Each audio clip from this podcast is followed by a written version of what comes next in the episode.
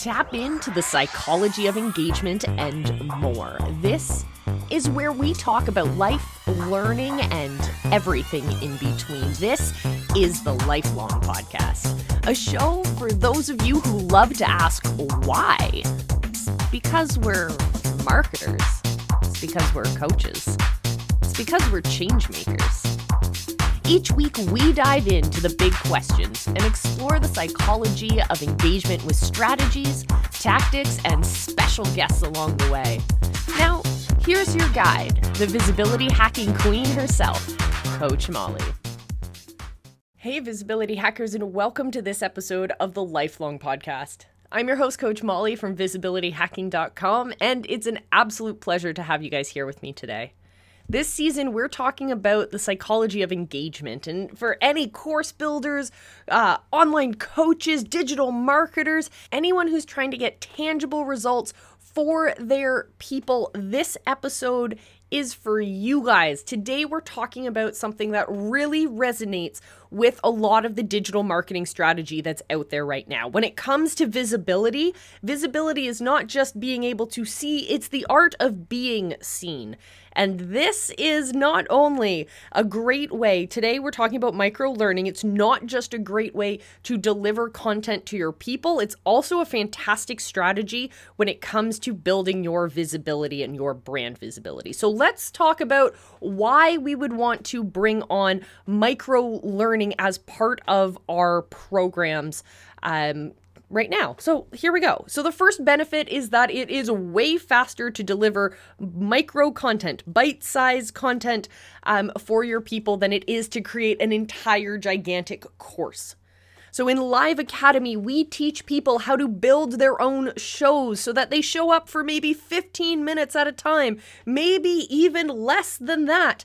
Um, and they create these bite sized pieces of content for their students to really grab onto creating it is so much faster um, than these long form courses and these long form pieces of content, but they can be just as impactful when it comes to helping our students achieve that tangible result that we are pushing for.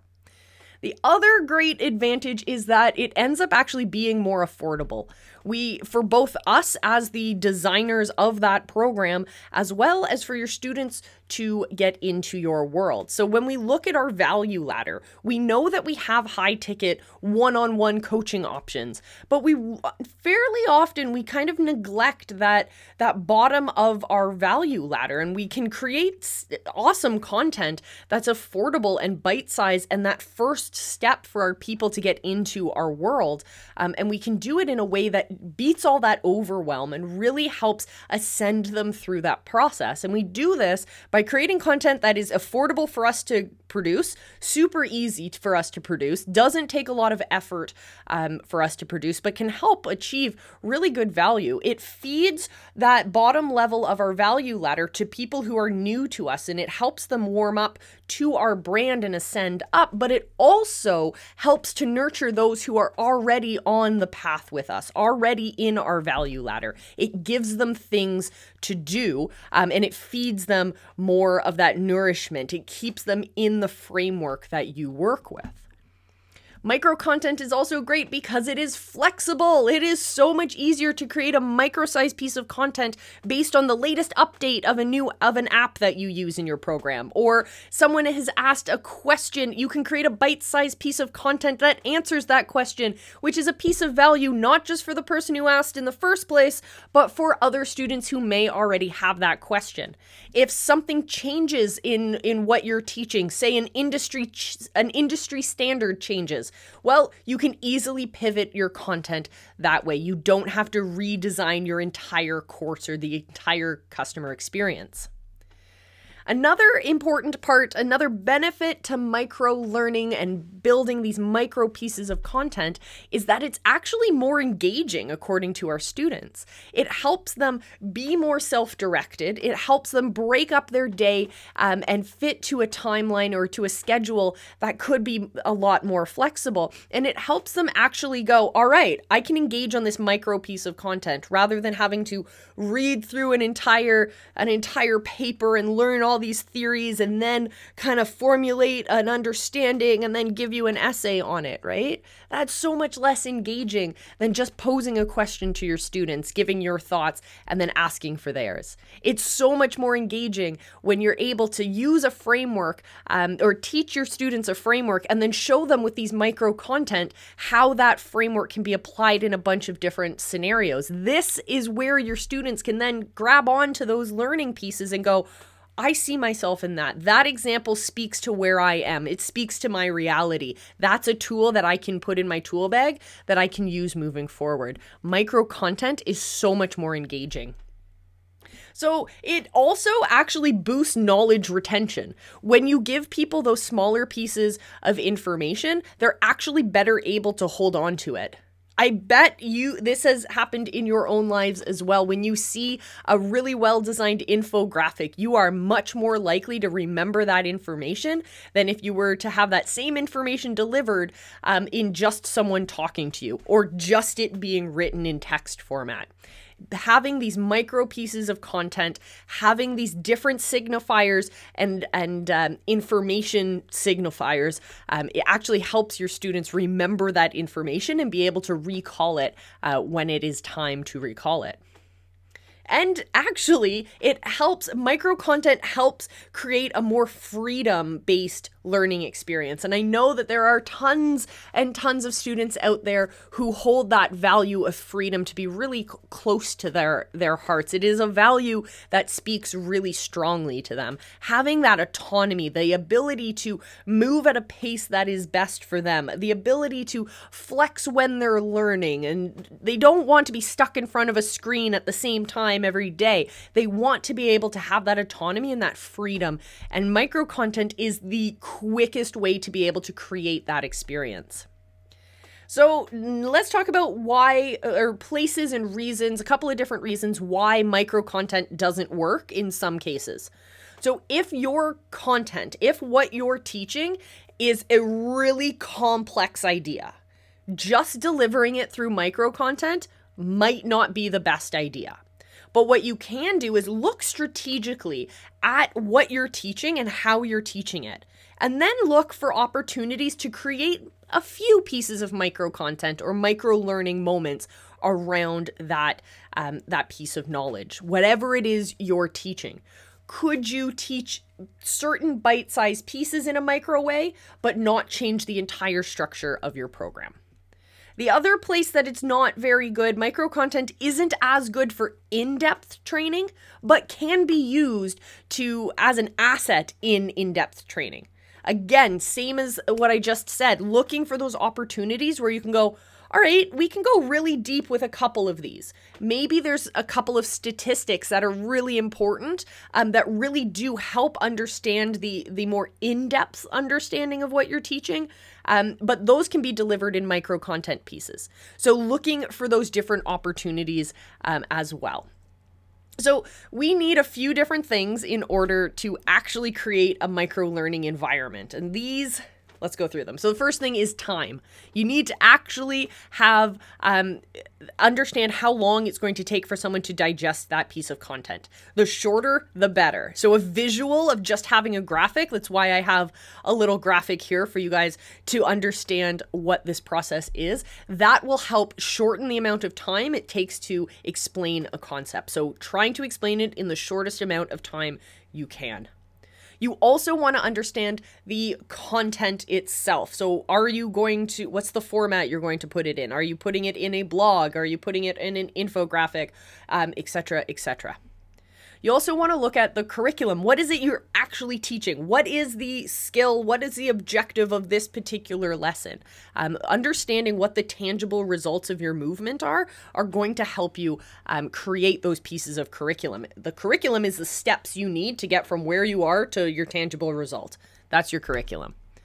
Next is form. So we talked about this with content, um, or content should actually be context, understanding what's happening around. Form is what does it actually look like? What does the tangible look like? Is it an Instagram post? Is it a YouTube video? Is it a Twitch stream?